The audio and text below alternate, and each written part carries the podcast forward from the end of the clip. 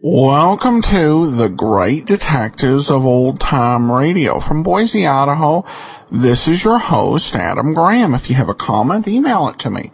Box 13 at greatdetectives.net. Follow us on Twitter at Radio Detectives and become one of our friends on Facebook, facebook.com slash Radio Detectives.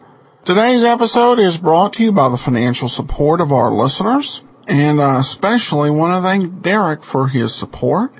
Um, we'll be sending along access to the premium site as we do with all donations of $7 or more. And you too can support the program at support.greatdetectives.net.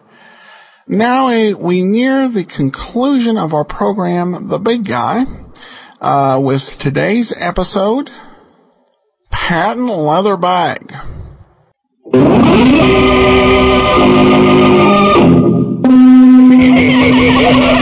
tell us again, Daddy. Tell us again. Oh, no, not again. Please, Daddy, how tall are you? Tell us how tall. Well, I'm 20 foot 5 in my stocking feet. How big are your shoes? What size do you wear? Size 902 in a triple Z. That's our daddy, the big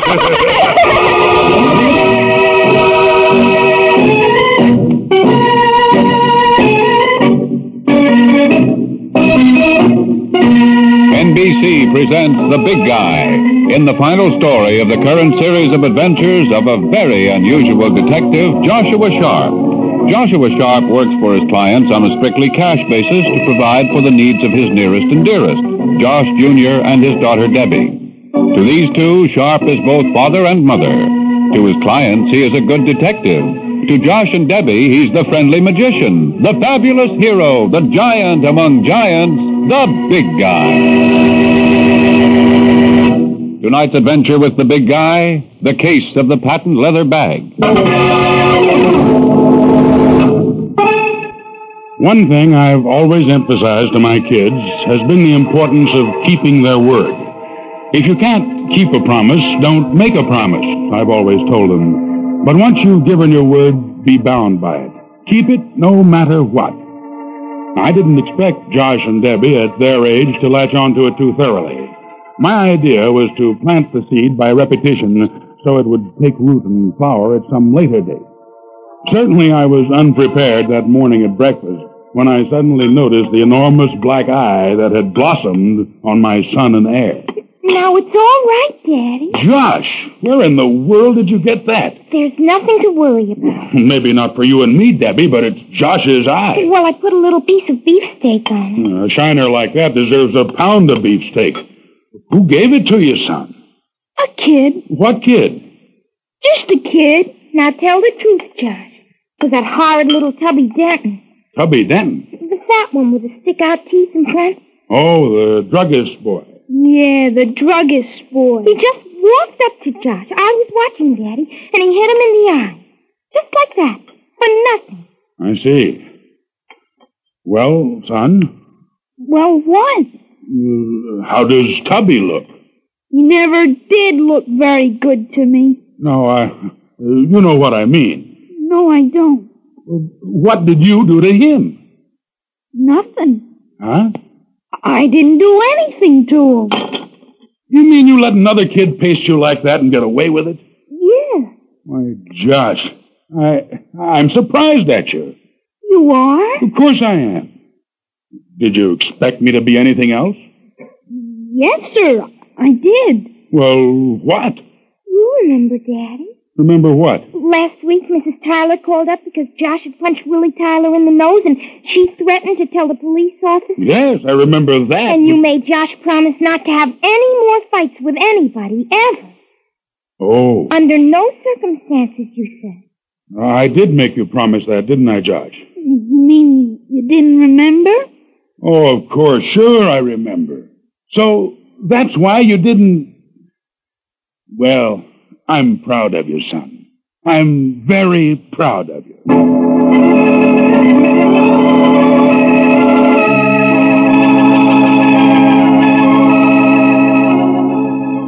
But I was also late to work, so I kissed my two goodbye and hurried down the steps. I made a mental note that I must reopen the subject of fights and make a clear distinction between unprovoked aggression and justified self defense. I was just hurrying along the second floor corridor, I remember, when I looked up and saw Mrs. Jessup standing in her open door, looking at me with a worried frown. Mrs. Jessup was a widow and our landlady, and I stopped short at that look on her face and asked her if there were something I could do for her. She answered my question with a question. Why don't you just return it, Mr. Sharp? I'm not a one to make trouble. Wh- What's that, Mrs. Jessup? Well, there's no point making mountains out of molehills, I always say. Uh, I don't quite understand. It's all right, Mr. Sharp. Kids will be kids. I guess we've all done worse things ourselves, if we could remember back. Worse things. Worse things than what? Now, don't get yourself all overwrought, Mr. Sharp. Wasn't worth a lot, just an old patent leather handbag. Patent leather handbag. Just junk, really. Wouldn't be seen dead carrying it around, but, well, that's not it, you know. It's the principle of the thing. Do I understand you're trying to say my children stole a handbag? Well, I, I don't like to say steal. I hope you're prepared to say more than that, Mrs. Jessup. Now, it was just as much my fault as it was theirs. They play up and down these steps all day, and I should have known enough not to go out and leave my door open. Listen, Mrs. Jessup, you, you can leave your door open any time you please, day and night. Josh and Debbie would never walk into your apartment. Well, I know you believe that, and it's a credit to you, Mr. Sharp, but, well, the fact remains that they did. You, you mean you accuse my kids? of- I'm not accusing anybody. You needn't be afraid of lawsuits, lady. That's not the point at all. I don't think in terms of libel and slander. It's understandable that a person can make an innocent mistake. I'm not making a mistake, innocent or otherwise. And I want details. Cold details with no more face saving hypocrisy. All right, then. You can have them, Mr. Sharp. I left the house yesterday afternoon at three o'clock. There was nobody here, not a soul anywhere on any of the floors, except those two kids of yours, and they were playing here in this hall. Go on. Well, a little after five, I got back, and the handbag was gone. So, Well, how much more do you want? that's your case against my kids. Well, I don't expect a father to believe bad things about his children. I wouldn't believe bad things about a three time loser on evidence like that. I tell you, there wasn't another soul in the house. Well, there must have been. But there wasn't. Well, what about the janitor? Our Hanky wasn't here. It was his sister's birthday, and he had the afternoon off. Besides, he knew nothing about the handbag. You mean Josh and Debbie did? Yes, Mr. Sharp. They saw me take it out of the sideboard drawer one day last week when I gave them a nickel for sweeping up the sidewalk. There was money in the bag? Oh, very little. How much? Six. uh, No, five. Five one dollar bills. But that's not the point, Mr. Sharp. There were some very valuable papers inside, uh, wrapped in a rubber band. And if they'll just return them, Now I will- Oh, look, if they touched anything of yours, you'll have it back in the next minute and a half. But I'll stake my life they know nothing about it. Naturally, they may say so, And if they do, I want it understood that they'll be telling the truth. but Mr. And I'll believe them. And what's more, Mrs. Jessup, so will you.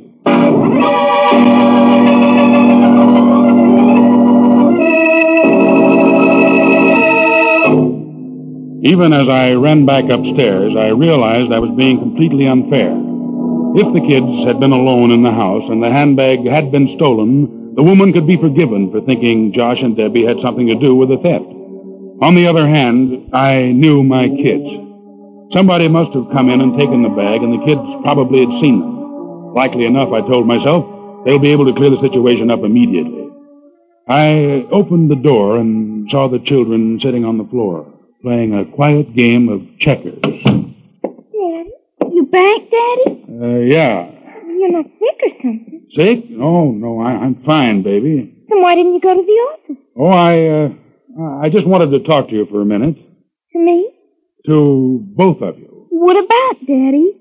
Well, I, I want you to understand that Daddy knows. Uh, I, I mean, I don't think for a moment that. Son, Yes, Daddy. baby, What's wrong, Daddy? have. Have you ever ever at any time gone into Mrs. Jessup's apartment? Well, yes. Yes, we have. You ha- Well, Why would you do a thing like that? She's invited us in. Once we swept the sidewalks and she gave us a nickel for it. Oh, you, you don't understand, baby. I mean, have you ever gone in when she's not at home? No. No, we haven't. I see. Yesterday afternoon at 3 o'clock, it seemed she went out for a while. We know. We saw her. We were down there in the hall. We For what? were just playing in front of her door. Uh huh. Well, how long did you play in front of her door, sweetheart? Oh, till five, or anyhow, almost. That's right. It was just about five when we went out on the sidewalk and Tubby punched me in the eye. Then you must have seen him. Him? Or her, Who? the person who entered Mrs. Jessup's place at some time between 3 and 5. Oh, we didn't see a soul, did we, Josh? No. We didn't see anybody. Well, that's not possible. Why isn't it? Because somebody, I don't know who, but uh, somebody was in her apartment, Debbie. Oh, no. No, there wasn't. Yes, there was. And if you were playing in front of the door, they had to pass you. You must have seen them. But we didn't. Honey, I'm sorry, Daddy, but there just wasn't anybody in the house except us all afternoon. She's right. We didn't see a soul. Oh, this is just about enough to drive a man crazy. What? And you two didn't go into Mrs. Jessup's? No. You didn't so much as set foot inside? No, Daddy, we're telling you the truth. We didn't. I get it. No, no, you stay right where you are. And if it's Mrs. Jessup, you two go into the bedroom while I. Oh. Hey, I got the stuff here your kids ordered. What? Yeah, a hunting knife and a sewing kit. Who are you? Delivery boy from Krause- Krause's Toy Store over on 3rd Avenue. You know anything about this, Debbie? Yes, Daddy. We told Mr. Klaus what we wanted yesterday afternoon, and he said he'd probably have 'em in by this morning. Yeah, that's right. So we got 'em in. So I brought 'em over. COD, mister. The things are two and a half dollars apiece. What did you say? Two and a half dollars apiece. Oh, it's all right, Daddy. We've got the money. Josh? Yeah? Give it to Daddy. Oh, wait a second. Here it is. Two dollars and a half apiece makes five. Where did you get this? What, Daddy? What are you doing with five dollars? Why, um... Why, uh, it's, uh, it's ours, Daddy. Ours. Hey, what about the stuff, mister? Don't bother me. Yeah, but Get out of here. Daddy? Kids. Kids, have I ever said no when you wanted anything in reason?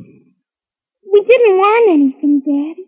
It just came our way. Came your way. Like I told you, Daddy. You didn't take a handbag out of Mrs. Jessup's apartment? Take a handbag? Gee, Daddy, that would be stealing.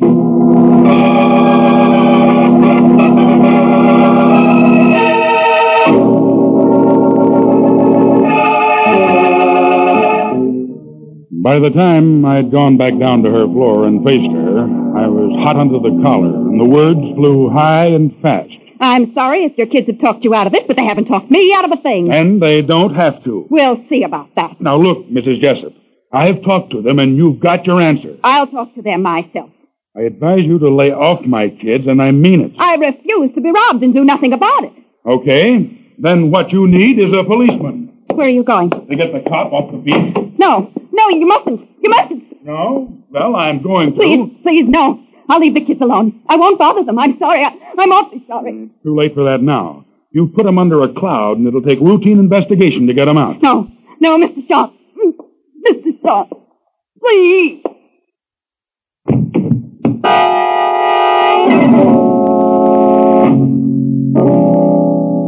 She had fallen at full length on her parlor rug, her eyes rolled back and her arms and legs stiff and rigid.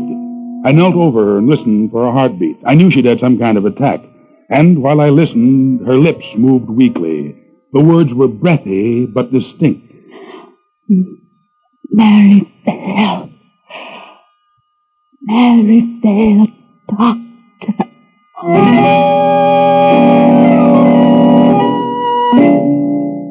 Stricken as she was, she was thinking clearer than I, and finding her address book, I looked under the M's. There at the top, I read Ed Merivale dash John Lindsay, M.D., with an address on Justin Street and a phone number. I dialed and waited a few hundred years before there was an answer on the other end. Dr. Merivale speaking. Uh, this is Joshua Sharp. Yes, Mr. Sharp. I think you know a woman named Jessup, uh, Mrs. Irma Jessup. Um, uh, Jessup? Yes, she owns a house at 46 Tyne Avenue. I don't believe I've ever heard of her. Oh, and maybe your partner, Dr. Lindsay, knows her. No, no, I'm quite sure he does. Well, she's heard of you. She's got your name in her address book, and she needs help fast. What's the trouble? She collapsed about five minutes ago, I see. Is she conscious, Mr. Sharp? more or less, but she won't be conscious long. Very well, sir. I'll be over in just a few moments.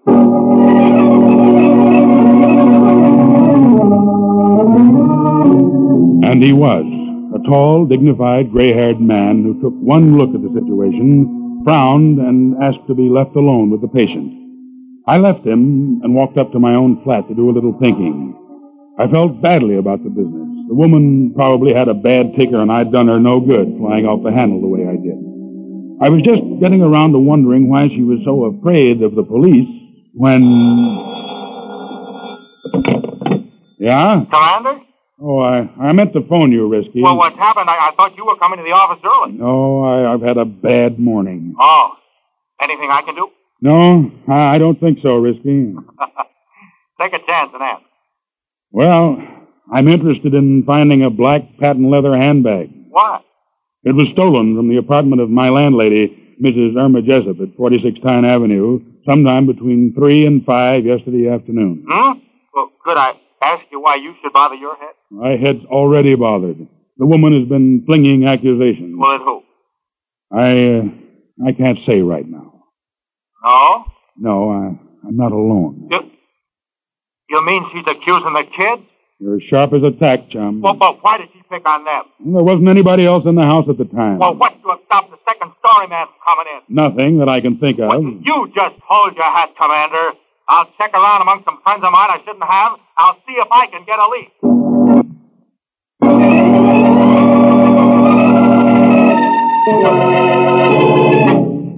I don't know how long I sat by the phone, carefully avoiding the necessity of letting the kids know about what had developed below before there was a knock at the door. I opened it to see Dr. Merivale standing outside in the hall. One look at his face, and I stepped out and closed the door behind me. I suppose you couldn't have called me any sooner than you did. It wasn't soon enough. She suffered a sudden and severe heart attack. She's dead. Yes. You happen to know who's the next of kin?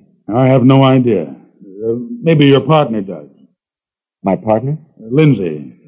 Oh, oh yes, of course. Well, I can ask him. And will you call me back Of course. Perhaps I can leave the death certificate in your care.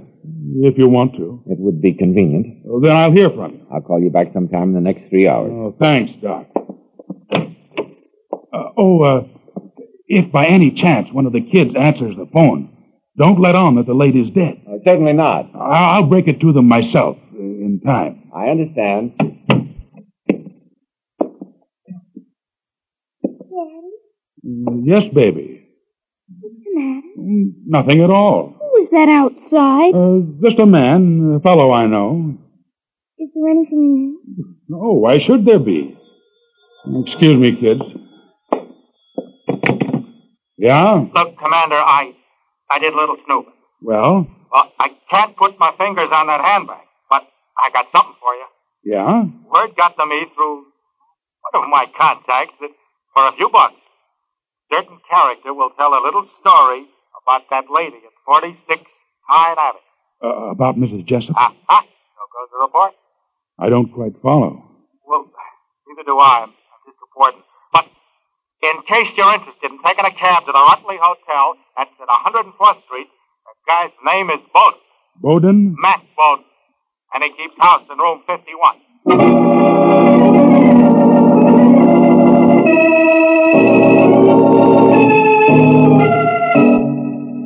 I took a cab then to the Rutley Hotel and asked for Mr. Bowden. I was told that Mr. Bowden wasn't in his room and that I could wait in the dingy, narrow little lobby. I just sat down and was opening a newspaper when a voice said quietly, Uh, you're sharp. Who are you?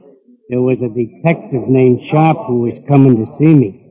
I thought maybe you was him. Are you Mac Bowden? Oh, then you are him, huh? Oh, what's this highly touted story about Irma Jessup? Uh, look, could you keep your voice down? Down?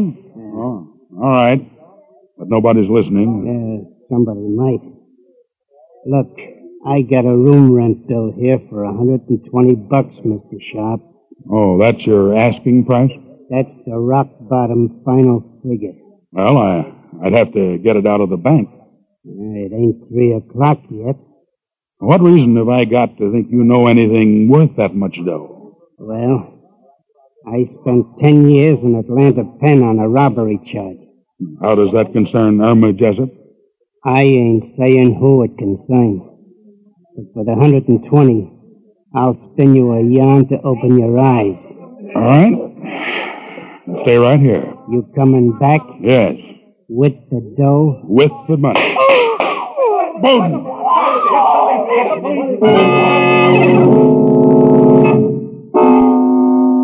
The bullets had come blazing down from the dark, rickety balcony that ringed the Rutley lobby, and Bowden crashed to the unswept floor at my feet and died there. The killer had his exit planned so well that the balcony was deserted by the time I found the stairs and stumbled up in the half light.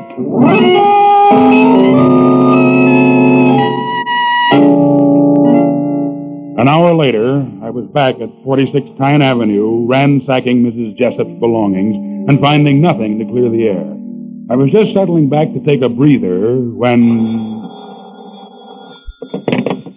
Hello? This is Irma Jessup. Who's this? Dr. George Huddleston, I'd like to speak with Mrs. Jessup, please. I'm afraid you can't do that. I want to find out how she's feeling. Well, you can't do that either, Dr. Huddlestone. She's dead. What's that? She died this morning of a heart attack. If this is supposed to be humor, it's not funny. It isn't humor, it's fact. It is not a factor. No? I happen to have been her physician for years. Given to rather unpleasant nervous seizures, but a fatal heart attack, out of the question. Now listen. You listen. I examined her only three days ago. Her heart was as sound as yours or mine.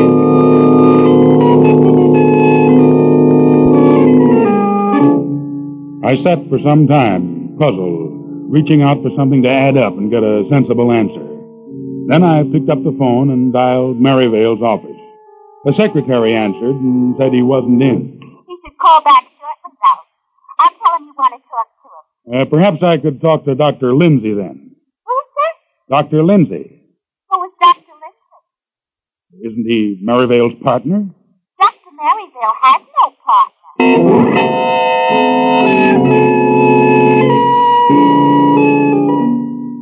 I hung up slowly, then I took Mrs. Jessup's telephone list in hand and turned to the M's again. There it was, Ed Merivale dash John Lindsay, M.D. Studying the names closely, it suddenly hit me. If Merivale and Lindsay had been partners, she would have listed them as M.D.s. Here, plainly written, was M.D., singular, without an S. And I knew that for one reason or another, Merivale and Lindsay were two names for the same man. I thought back over the morning, Mrs. Jessup's wild concern for an old handbag, her death, Maryvale's diagnosis, and Bowden's sudden murder. And then I remembered Bowden's hint about having been in the penitentiary at Atlanta, so I phoned Captain Murphy at Homicide to do a bit of research. When I had hung up, I climbed the stairs to where Josh and Debbie were still quietly playing checkers. You don't have to worry, Daddy. Don't I, baby? We told you the truth about the handbag. We didn't touch it. Uh, I don't want to know about the handbag anymore. No? No, I, I'm sure you told me the truth about it. But I'm also sure that, for some reason or another, you. Well, you, you lied to me about something else. Look, children, Mrs. Jessup is dead, Yes. and she was murdered. Jeff? And a little while ago, a man was murdered, too.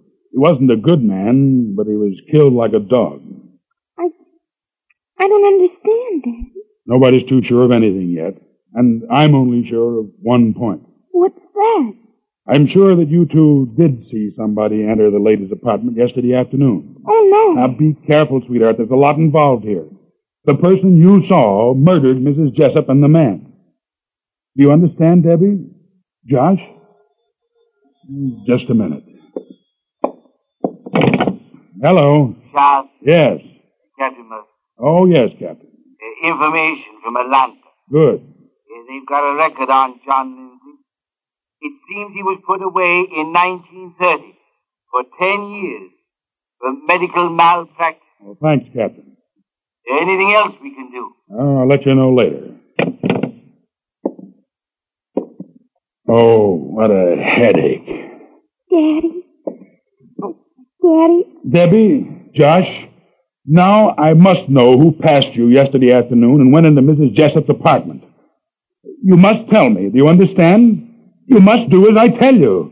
we're doing as you tell us. Well, anyway, we're doing as you told us. What? Well, didn't you say that your word is your bond? And that once you give it, you should stick by it no matter what it means? Why, yes, I did.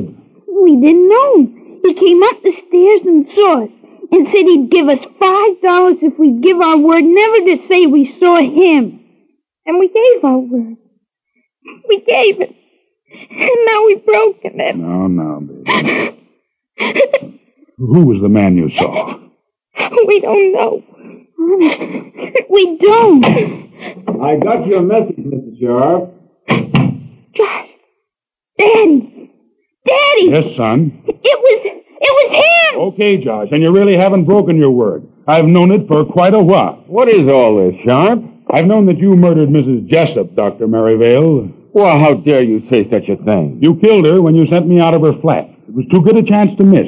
She was unconscious, and all you had to do was not administer to her. Let her die, which was murder just the same as if you used a knife or gun. You must be insane, Sharp. Why should I have done a thing like that? Because she had proof that you'd been imprisoned for malpractice years ago under your real name of John Lindsay.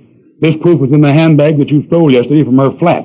And today, with everything fitting your purposes, you let her die because you were afraid she might continue to work her little blackmail racket. Do I look like a man who could commit murder? Frankly, no. But your killer instinct definitely asserted itself later today when you had to do away with your ex cellmate Mac Bowden in order to finish this whole nasty business. Do you think you can prove this? I know I can. Then I must ask you to put up your hand. Now, steady. Steady, kids. It's all right. Don't get scared. Nothing's going to happen. I wish you were right, Sharp. I don't relish this or anything I've had to do, but it's been forced on me. You wouldn't really kill again. What choice have I? Hey, listen, what about that COD? Look out! Merivale swung around at the sound of the voice, firing a bullet that went high and wild, and I jumped him, knocked the gun from his hand, and the crisis was over. I left the kids alone for the few minutes it took me to get him to headquarters, and then I hopped a cab back and climbed the stairs to our flat.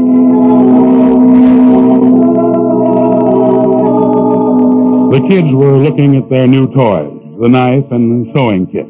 They were pleased enough, but they looked a little guilty. I could see it and feel it. What's going to happen to that man, Daddy? Now, don't you worry about him, son. We can't help it, Daddy.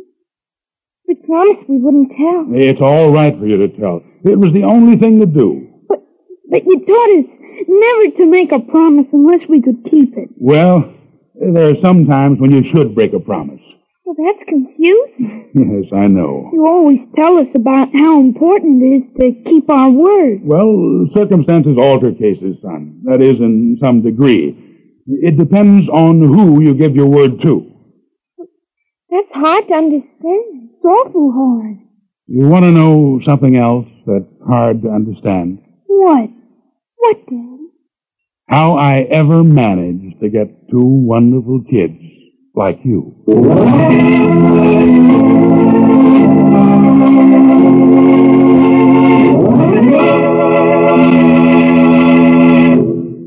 This is Josh Sharp Sr. saying goodbye for Debbie and Josh Jr. and me as we come to the end of our current series. We all hope that you have enjoyed our stories, and if you'd like to hear more of them, please write and tell us about it. Just write to me, the big guy, care of NBC, New York. We'd like very much to hear from you. Debbie, Josh, how about it? Oh, we would, Daddy, we would. Yes, Daddy. And goodbye, everybody. Goodbye. Bye. Bye. Goodbye.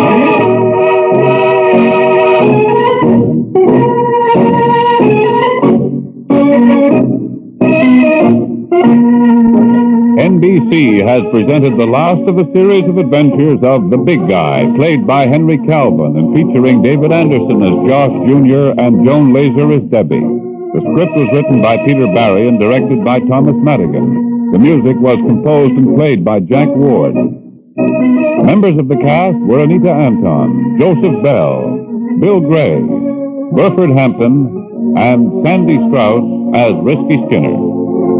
Your announcer is Peter Roberts.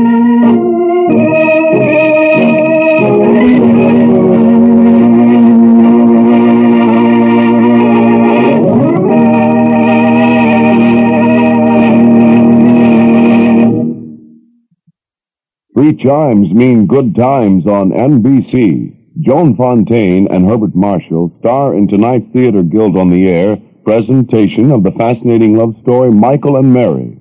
Another Sunday evening favorite is the authentic drama series Tales of the Texas Rangers, starring Joel McRae as a member of the nation's oldest police force. That's top Sunday evening listening on NBC tonight. Charlie Wild, Private Eye follows on NBC.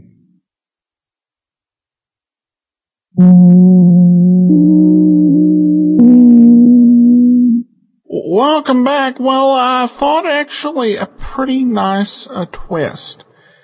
Um, and uh, I think that uh, it really was um, uh, an interesting and very different um, sort of program uh, with its look at a uh, detective uh, who was also a father trying to instill the right values uh, in his kids. And, you know, and in so many ways, Joshua Sharp's such a uh, model uh, and a very dedicated parent, uh, which makes for a very interesting character. I definitely wish we had more episodes of the show and that it had made it more uh, longer, uh, lasting, of course, as it was only six months, which was pretty common for a lot of NBC mystery programs at the time.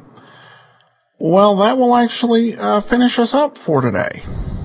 N- coming next Tuesday, it'll be Mr. Moto, and uh, join us tomorrow for part three and part four of the Henderson matter. In the meantime, uh, send your comments to box13 at greatdetectives.net and be sure and rate the show on iTunes. Uh, from Boise, Idaho, this is your host, Adam Graham, signing off.